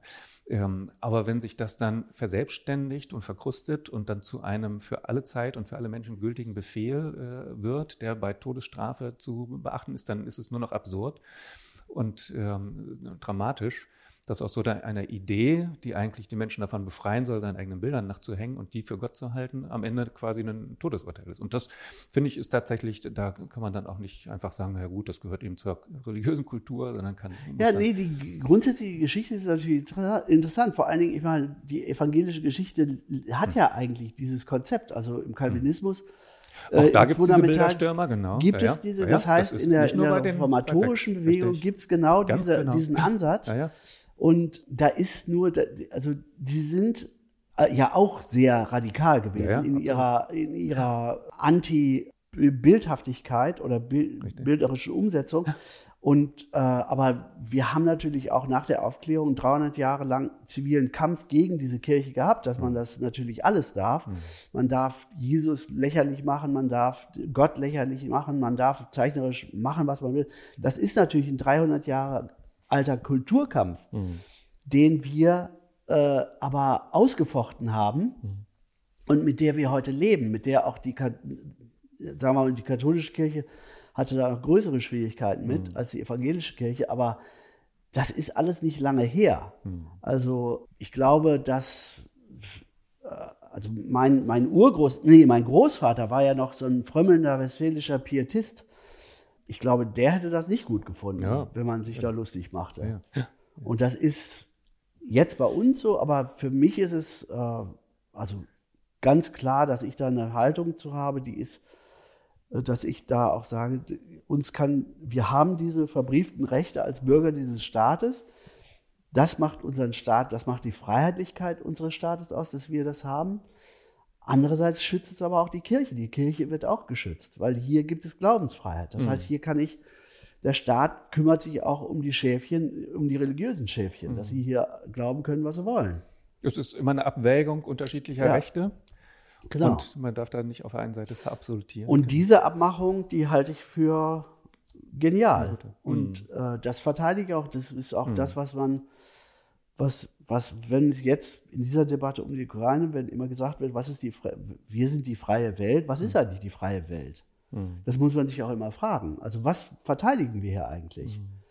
Und dazu gehört eben die Ausübung der Pressefreiheit, der Kunst, der Religionsfreiheit, das ist alles das, was wir unter freier Welt verstehen und was wir verteidigungswürdig finden. Mhm. Und gleichzeitig wird ja in unserem Kontext, nicht im islamischen, sondern durchaus auch in unserer freien Welt, gibt es ja dann auch wieder die Tendenz, bestimmte Dinge für nicht darstellbar, unsagbar ähm, zu, zu, erklären und zu sagen, das darf jetzt auch wieder nicht sein. Also ja, innerhalb ich, der Gemeinde darf man ja. das natürlich dann ja. auch durchsetzen. Wenn der Imam das für seine Gemeinde so sagt, ja. sollten keine Bilder dann im, in der äh, Moschee hängen. Das genau, ist völlig in Ordnung. Da habe ich ja nichts dagegen. Nur, dass der mir in mein mein Gewerk reinquatscht, ja. das halte ich für anmaßend. Ja. Und da würde ich dem guten Imam dann sagen, mein lieber Scholli, du hast hier nichts zu suchen. Ja. Worauf ich hinaus wollte, ist sozusagen das äh, Bilderverbot, was von anderen Seiten ähm, kommt. Also man muss auf eine bestimmte Political Correctness achten, auf äh, Ach so, dieses, ja, dieses Aneignung, ja, ja, ja, ja, sozusagen als etwas, wo man dann vorsichtig sein muss und bestimmte Dinge umfahren muss. Ja, ja, das ist das eine andere, die, die Kultur der politischen Korrektheit, die führt auch in eine ähnlich dogmatische Debatte. Die ist tatsächlich auch geprägt von diesen ultimativen Forderungen. Gendern jetzt in der Sprache hat auch diese, diese belehrende Forderung. Das ist jetzt ein riesiges Fass, was man da aufmacht, weil es viele Themenbereiche gibt. Mhm. Nur mal das Sprachbeispiel. Also Gendern ist äh, wenn man es gendern ist der Ausdruck, der sprachliche Ausdruck für den Respekt der, der einzelnen Gesellschaftsmitglieder, mhm. Mann, Frau und was wir heute als dazwischen definieren. Mhm. Das ist eine Respektsbekundung.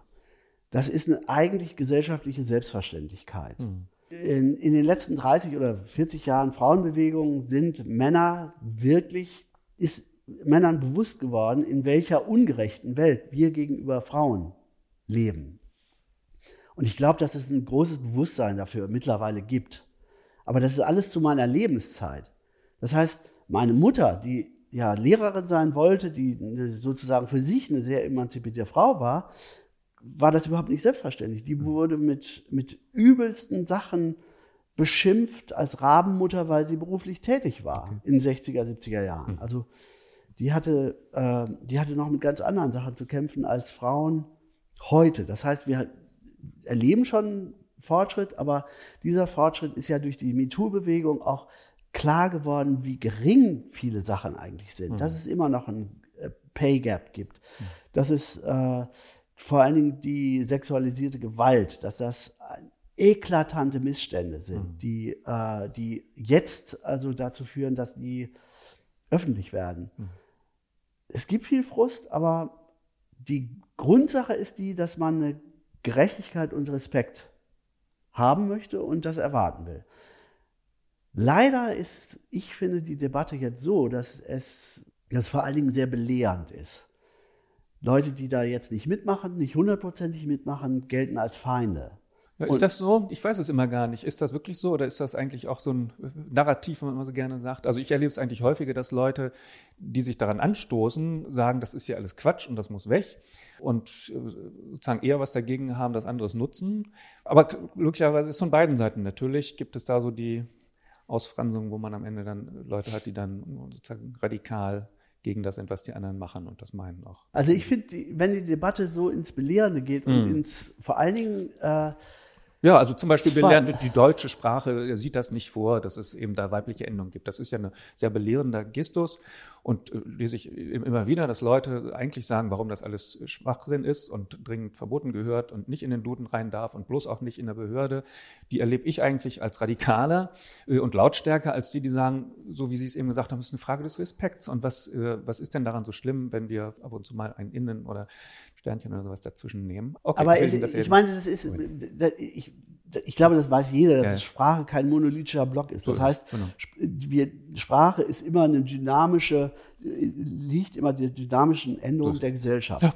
Wir haben zum Beispiel eine Sache, die, äh, da, da, kann man das ja sehen, durch die türkischen Immigranten gibt es eine Jugendsprache, die ja. sehr türkisch angehaucht ist. Da sind Wörter drin, die kommen aus dem Türkischen. Da redet man relativ selten drüber, aber das ist zum Beispiel eine Jugendsprache und, oder eine, eine Prekariatssprache, also eine Ghetto-Sprache, die dann über äh, Musik sozusagen Mhm. Mainstream wird.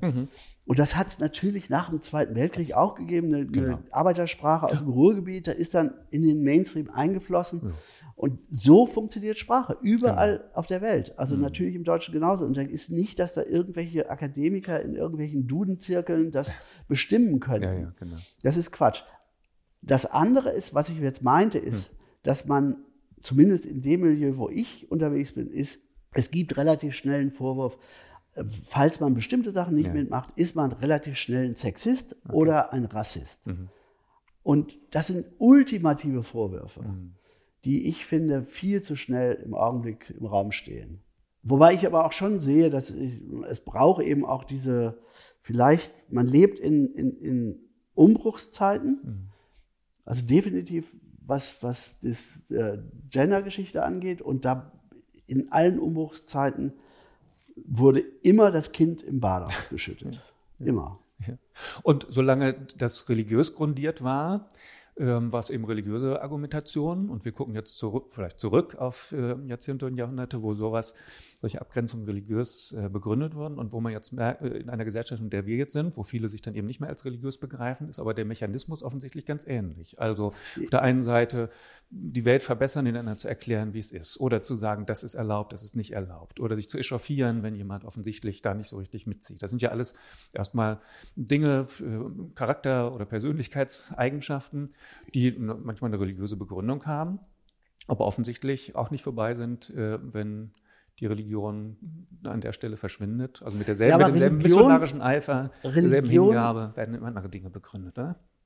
In Deutschland ist ja Religion, ist ja immer, sagen wir mal, es gibt ja die, die unterschiedlichen Konfessionen. Ja. Und die großen Konfessionen sind ja halt evangelisch-katholisch Mhm. in Deutschland. Da ist ja, also ich nehme das so wahr, wenn ein Missbrauchsskandal in der katholischen Kirche öffentlich wird, Mhm. treten Evangelien aus der evangelischen Kirche aus. Das ist wahr. als ja. Das ist- Reaktion drauf. das Oder das ist jetzt natürlich auch völlig überzeichnet. Nee, aber so. es gibt, es gibt bei der, bei der Gender-Debatte gibt es aber auch einen Unterschied. Das ist natürlich, dass diese Maria-II-Bewegung in der katholischen Kirche, Mhm. die, die, ich glaube, die Katholen merken auch, dass sie, einem, zumindest in Deutschland, dass die einem Modell aufsitzen, was nicht mehr verkaufbar ist. Mhm. Was aber in der dritten Welt sehr wohl verkaufbar ist oder in, in Südamerika und Afrika sehr wohl verkaufbar ist, nur hier nicht mehr.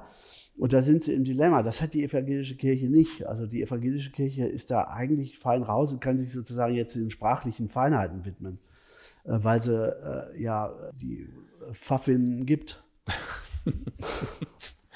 Ja, schön wäre es, wenn wir da einfach so fein raus sind.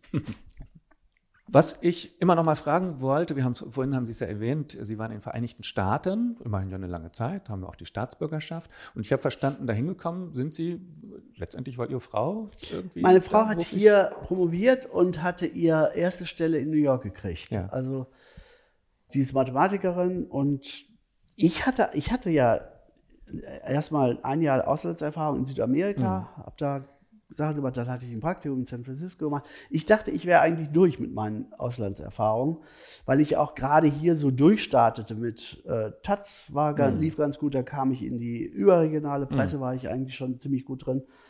Und dann war aber klar, dass meine Frau die Stelle da kriegte, dass man eine Überseebeziehung ging nicht. Und dann war natürlich New York auch eine, New York auch eine sehr schöne Stadt, also zum Hinziehen und so. Und das war also eine der besten Sachen, die ich in meinem Leben gemacht habe. Also, dass wir zusammen dahin gegangen sind, diese Erfahrung. Man kriegt auch sich selber und die deutsche Geschichte nochmal wirklich auf einem Tablett serviert, was ein Geschenk ist. Das, ich kann gar nicht äh, sagen, wie, wie dankbar ich dafür bin, dieses, diese Stadt sozusagen serviert bekommen zu haben. Da sind nur, nur mal eine Szene, die das beschreibt. Anfang der 90er Jahre saß ich in Uptown, New York, irgendwo in so einem Park. Und da saß ein hessisches älteres Ehepaar neben mir, die babbelten wirklich hammerhartes Hessisch. Und ich dachte, das wären Touristen, aber die sahen überhaupt nicht wie Touristen aus. Und es waren auch viel zu alte Leute, die dann da irgendwie mit ihrer krepeligen Handtasche da rumsaßen. Und dann war ja klar, das sind natürlich keine Touristen aus Hessen. Das sind alte Juden, die da das sind die, die letzte jüdische Gemeinde, die es da noch gab. Sozusagen alles äh, Leute, die von Nazis geflohen sind. Die lebten da. Und das war der Anfang, was mich interessiert hatte, diese, das, was in Deutschland ermordet wurde, ist woanders dann oder vertrieben wurde, ist dann in Amerika dann gelandet. Und wir haben diese Art der, wir, haben, wir sind groß geworden in so einem Vakuum Mhm. nach dem Kriege. Also ich bin ja 56 geboren, das heißt, wir, für uns gab es eine bestimmte Kultur, nicht eine bestimmte Art der Auseinandersetzung, die ist, hat in Amerika aber weitergelebt. Und das fand ich wirklich ein Geschenk, dass man auf einmal reingucken konnte. Das, was hier eigentlich deutsche Kultur war, lebte da weiter in Zeitschriften, in, in Radioformaten, in Musik, in allem Möglichen. Und das fand ich, als wenn man eine Zeitreise in so ein, so ein deutsches Vakuum macht. Ja. Also dann hatte, hatte ich auch dann Interesse darüber entwickelt, sozusagen, wie New York sich entwickelt hat, wie, die, also wie, wie eine deutsche Gemeinde da aussieht und sowas. Das war spannend. Okay. Aber irgendwann war es dann auch gut oder gab die Entscheidung? Naja, wir hatten, wir hatten zwei Kinder adoptiert. Die wurden dann älter, die wurden dann vier und fünf und wir, die kamen dann in diese Schulsachen rein und das sind zwei Mädchen und Amerika, was, was uns beiden nicht so gefallen hat, war diese, diese amerikanische Mädchensozialisation, also Cheerleader, dann alles in rosa und, und dann dachten wir, und meine Schwester hatte ja auch ein bisschen ältere Kinder und wir kriegten immer die gebrauchten Klamotten von meiner Schwester, also die Kinderklamotten. Und meine Schwester hatte die als kleine Kinder immer brutal mit Gummistiefeln und dunkelblau angezogen und dann musste, Hauptsache musste das auf dem Spielplatz funktionieren. Und, so, und wir waren dann mit unseren Mädels, dann hat, hat, kriegten die die Klamotten dann immer an. Und da weiß ich noch, da war sie einmal beim Starbucks, dann war Emily noch im, im, im Kinderwagen. Und äh, Emily hat schwarze Haare und so große Knopfaugen und aber dun komplett dunkelblau mit Gummistiefeln saß sie da in ihrem Kinderwagen. Und da kam eine Amerikanerin vorbei und sagte, lehnte sich so über diesen Kinderwagen und sagte, Oh, what a nice boy, what a cute boy. Und ich sagte, no, it's not a boy, it's a girl. Also ist ein Mädchen. Und dann merkte ich richtig, wie sie erschüttert mich anguckte, wie es wir denn mit diesem Mädchen war. Und dann habe ich in- in einem Anfall, das habe ich nicht oft, aber da hatte ich es gehabt und ich finde das immer noch sehr witzig. Da habe ich in einem Anfall von Schlagfertigkeit habe ich gesagt, we want her to be a lesbian truck driver.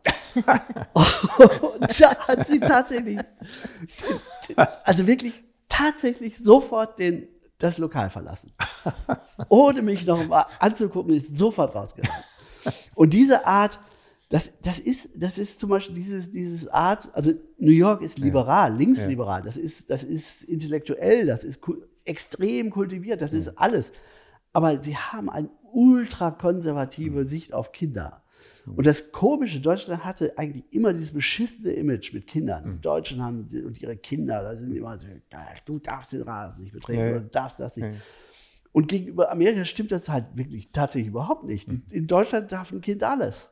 Also das war unsere Wahrnehmung, als wir zurückkamen. Die Kinder konnten wirklich jeden Scheiß machen. Das kannte ich aber aus meiner Familie auch schon. Meine Familie ist sehr kinderfreundlich, da konnten Kinder immer jede Scheiße machen. Auch das hatte ich auch erzählt. Ja. Mein, mein Onkel, der Pfarrer ist in der Kirche, wir konnten immer, also jeden Quatsch machen. Ja. Also das war nicht das Klischee. Ja, aber jetzt habe ich äh, verstanden, wie möglicherweise auch Ihre Cartoons funktionieren. Da ist eine Situation, Ja, ich muss jetzt immer doch zu einem dabei sitzen. spontanen Einfall und dann sowas wird dann, oder wie funktioniert das sonst so? Also wenn Sie so an Ihrem Schreibtisch sitzen, haben Sie ja dann vor Ihrem geistigen Auge so Frauen wie diese? Oder wo kommt das dann Ja, plötzlich her, die auch, Inspiration? äh, klar, Sachen Erinnerung, Lebenserfahrung, Ja. also sozusagen, aber es ist immer ein bestimmtes Umfeld. Ja. Und das Umfeld ist schon tatsächlich immer mein Umfeld. Also es ist tatsächlich nie meine Frau wiedererkennbar. Also das ist nicht so, weil Mhm. das kann ich irgendwie nicht. Wenn es zu nah wird, das kann ich da nicht. Mhm. Das ist mir dann zu unheimlich. Äh, aber es ist das Setting und dann sind es natürlich Themen, die uns jetzt bewegen. Das letzte war, ist Ukraine natürlich. Die letzte Zeichnung, die ich gemacht habe, die ging tatsächlich um, ach, das ist wirklich eine Geschichte um Gruner und Ja und RTL, also um, um den, aber ich kann das Thema, das ist zu kleines Thema jetzt für ein breites Publikum. Das heißt, das muss ich so machen, dass es auch allgemeiner verstehbar ist. Und da geht es um äh, den Begriff Journalismus, also wie Journalismus sich ändert, was Journalismus ist Ja. und was er nicht ist. Also das ist dann das Thema und Äh, aber der Anlass ist dann immer schon ein konkreter Anlass. Ja, und den versuche ich umzusetzen. Und wie gesagt, ich, mein Anspruch an mich selber ist, dass es am Schluss komisch sein muss. Und das ist, das gelingt mir leider nicht immer. Und da leidet man drunter. Also wenn es nicht komisch ist, ist es leider dann in die Hose gegangen. Und irgendwo habe ich gelesen, das bedeutet dann, dass von einem Stapel von 500 Blatt Papier am Ende irgendwie noch acht übrig bleiben, weil viele. Ja, das ist ein bisschen übertrieben, aber ich kritzel natürlich auch. Ja, ja. Ich bin jetzt auch nicht bekannt dafür, dass ich ein guter Zeichner bin. Also das würde ich jetzt so nicht sagen. Nein, es, also es gibt wirklich handwerklich sehr, sehr, sehr, sehr viel bessere Kollegen. Und ich bin ein minimalistischer Zeichner. Die sind relativ einfach im Aufbau. Perspektiven sind einfach. Also das heißt, das, was ich handwerklich drauf habe, das können viele. Äh, deswegen versuche ich das immer zu kompensieren, dass die Geschichten komisch sind, weil viele handwerklich gute Zeichner, muss ich auch dann sagen, finde ich nicht komisch. Die finde ich zwar handwerklich toll, aber da kommt nichts mehr rüber. Und ich lege die Priorität da wirklich eindeutig das, was rüberkommt. Mhm. Das ist wichtiger. Und die Komik kommt über die Sprache, oder? Nee, das ist das, im besten Falle ist es die genau die Mischung zwischen Bild und ja. Text. Ja. Also ich, es gibt immer bei mir Text und Bild. Wenn sich der Cartoon ausschließlich über die Textsprache, wenn ich den sozusagen hier im Podcast vorlesen kann, dann ist es eigentlich kein Cartoon. Genau. Mhm. Dann ist es ein Witz. Mhm. Das Bild selber ist aber auch nicht mhm. alleine. Man, manchmal gibt es das, das sozusagen ganz wenig braucht, mhm. aber bei mir ist es immer das Zusammenspiel zwischen Text und Bild. Und dann muss, das Schönste ist immer, wenn sich, wenn beides nicht komisch ist, aber in der Zusammenarbeit ja. fällt es dann zusammen ja. in so eine überraschende Pointe. Ja. Das ist aber, das, das ist sozusagen, äh, wohin man immer will. Hand, also fast mhm. handwerklich. Ich rede jetzt, wie man das mhm. handwerklich macht. Aber das gelingt einem nicht immer. Mhm. Aber doch erstaunlich oft und immer wieder. Denn für mich sind Sie einer, der jetzt also äh, wirklich viel zu bescheiden ist, wenn Sie sagen, ja, handwerklich ich gar nicht so richtig. Also ich finde sowohl die Qualität der Zeichnung als auch ja, äh, der aber, Text, aber als auch vor allen Dingen dieses Zusammengehen. Ich habe aber zum Beispiel immer auch verzichtet, Farbe zu verwenden, außer wenn ich jetzt Postcard machen musste. Ja. Die Farbe setze ich wirklich, weil ich meine, ich würde tatsächlich den Himmel blau machen und eine Sonne gelb. Ja. Also da bin ich auf dem Stand von einem vierjährigen Kind. und es gibt Zeichner, Detlef Beck in Leipzig zum Beispiel, wenn man seine Farbcartoons anguckt, mhm. da kniet man nieder. Also, oder es, es, gibt Zeichner, die sind die, handwerklich so gut. Mhm. Dazu zählt Hurzelmeier äh, in München, Bucci, die, die farblich äh, ein, ein wirklich ein, ein, Gefühl für Farbe haben, wo das auch wirkt, wo das funktioniert. Und das könnte ich nicht und das habe ich nicht. Und ich bin happy, dass mich nie einer fragt, ich soll das, außer jetzt Leute, die eine Postkarte mit mir, mit den Sachen machen wollen. Da ist es tatsächlich so, eine Schwarz-Weiß-Postkarte verkauft sich nicht. Mhm. Das ist so. und das habe ich akzeptiert, also wird der Himmel blau und die Sonne rot. Äh, äh nee, gelb. Okay, und das bleibt dann hoffentlich so, der Himmel blau und die Sonne gelb. Ein äh, letztes noch, ich habe immer gelesen, dass Sie sagen, naja, ich bin äh, Cartoonist, das heißt, ich zeichne dann eben Dinge, diese Szenen, die wir jetzt eben schon beschrieben haben, und ich bin jetzt nicht so der Politiker-Karikaturen macht. Für Bremen machen Sie aber immer wieder eine Ausnahme, oder? Wenn ich hier so in, im Weserkurier schaue, ist ja ganz oft so, dass dann durchaus erkennbar die Politiker da sind, ähm, die mit der erkennbaren Physiognomie haben es da vielleicht oder machen es ihnen leichter. Irgendwo habe ich nämlich gelesen, dass sie sagten, nee, das ist irgendwie auch Quatsch. Man als, als äh, Zeichner, als Cartoonist, Karikaturist zeichnet man und am Ende nehmen die Politiker das dann wie so eine Auszeichnung, dass sie dauernd abgebildet werden. Das, da halte ich mich raus. Aber in Bremen, die Ich habe das, das tatsächlich wirklich ziemlich durchgehalten, ja. dass ich, ich begreife mich auch selber als Cartoonist und nicht ja. als Karikaturist. Ja. Cartoonist ist jemand, der das Thema nimmt und eigentlich die Idee des Themas nimmt. Also was ich eben beschrieben habe mit die Auseinandersetzung, die wir jetzt gerade erleben mit RTL und mhm. Stern mhm. und diese Zusammenführung von zwei unterschiedlichen Unternehmen, mhm. da bleibt für mich nur die Frage über, wie sich Journalismus ändert. Mhm. Also das ist das übergeordnete Thema. Ein tagespolitischer Zeichner würde genau, da würde RTL irgendwo draufstehen, auf dem mhm. T-Shirt oder irgendwo so, genau. und da würde Stern irgendwo sein. Sagen wir mal so. Das wäre jetzt das Beispiel. Das wäre jetzt in der tagespolitischen Karikatur der Gewerkschafter, da wird der, der hat den Helm auf, da würde IG Metall oder irgendwas stehen. Und dann der Boss mit der Zigarre und der Melone. Also das sind die alten Klischeebilder. In Bremen ist es für mich so, das ist fast wie so eine Fingerübung für mich, ob ich das kann.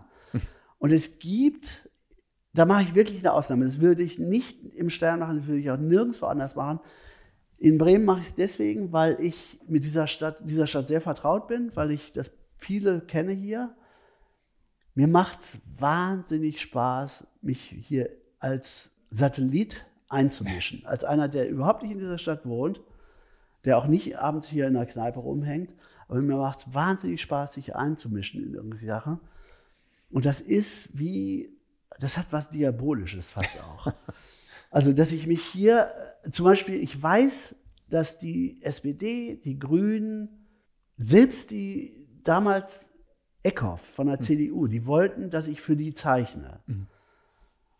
Und alle sind eigentlich auf die Schnauze gefallen mit mir. Also, weil ich, ich kann nicht. Also, ich bin überhaupt kein loyaler Mensch. Also, loyal bin ich schon, aber ja. nicht gegenüber einer Partei. Ich bin auch nicht gegenüber irgendeiner, also ich, ich fühle mich nicht verpflichtet. Für irgendeine Partei oder irgendwas Gutes zu zeichnen oder was Schlechtes zu sagen oder jemanden schlecht zu machen. Und dann, und das macht mir Diebe Spaß, da diese, diese Unsicherheit immer zu erzeugen. Und ich weiß zum Beispiel, wenn ich was Positives über die CDU zeichne hier, die sind dann auch unglaublich dankbar, weil sie können es gar nicht glauben, dass ich irgendwas Nettes über die gezeichnet habe. Ich fand, als Meier Heder hier um die Ecke kam, als, mhm. ich fand den so erfrischend. Mhm. Also in seinem Ton, ich fand die Wahlkampagne gut. Und ich war tatsächlich, ich fand den richtig gut. Und das fand ich für die Stimmung der Stadt, fand ich das gut. Hab dann positive Sachen. Und die konnten, es hat mich diebisch gefreut, dass die auf einmal gar nicht mehr wussten, wie ihnen die hatten. Sie hatten befürchtet, dass da irgendwie noch ein, natürlich was, was dahinter steckt, was sie also, nicht so richtig. Ja, weil aus deren Sicht bin ich natürlich das Sozi-Arschloch oder das grüne Arschloch, das linksgrüne und haut die immer. Also die wollen es natürlich auch immer einfach haben. Aber da habe ich wirklich tatsächlich so eine diebische Freude. Auch, und ich habe ja auch keine Scheu, die Grünen äh, lächerlich zu machen, wenn ich. Hm. Und ich, ich muss wirklich sagen, ich habe das große Glück, dass die Redaktion mich einfach lässt oder die Chefredakteurin lässt mich machen. Mhm. Ich kann halt, ich zeichne jeden Scheiß. und äh, die lässt das so durchgehen. Und der Weserkurier hat ja nun, nun überhaupt nicht die Geschichte, dass die Zeichner so an der langen Leine lassen. Mhm. Das war ja früher, äh, die waren ja ängstlicher als äh, ein Kanickel vor der Schlange. Also die, die haben Zeichner, das war immer, oh Gott, da kriegen wir Leserbrief oder sowas. Aber das hat sich geändert. Also das ist irgendwie alles okay. Mhm. Ja, und wir können uns darauf freuen, in Bremen einmal in der Woche im Weserkuriers zu sehen. Und ansonsten, ansonsten in verschiedenen anderen Medienformaten. Insofern bin ich auch durchaus dem Internet dankbar, dass auch da die Sachen immer wieder landen. Und ich bin dankbar, dass Till Metto heute ganz in Person hierher gekommen ist aus Hamburg. Jetzt haben wir einen Kuchen gar nicht gegessen. Das holen wir jetzt nach, aber da wir gesagt haben, dass wir in unserem Podcast nicht diese Schmatzgeräusche kultivieren so, ja. wollen und aufnehmen wollen, machen wir das jetzt gleich, okay. wenn wir die Stopptaste gedrückt haben. Schön. Danke für die Einladung, hat Spaß gemacht. Ganz vielen Dank, ja, der Mette. Vielen Dank. Gerne.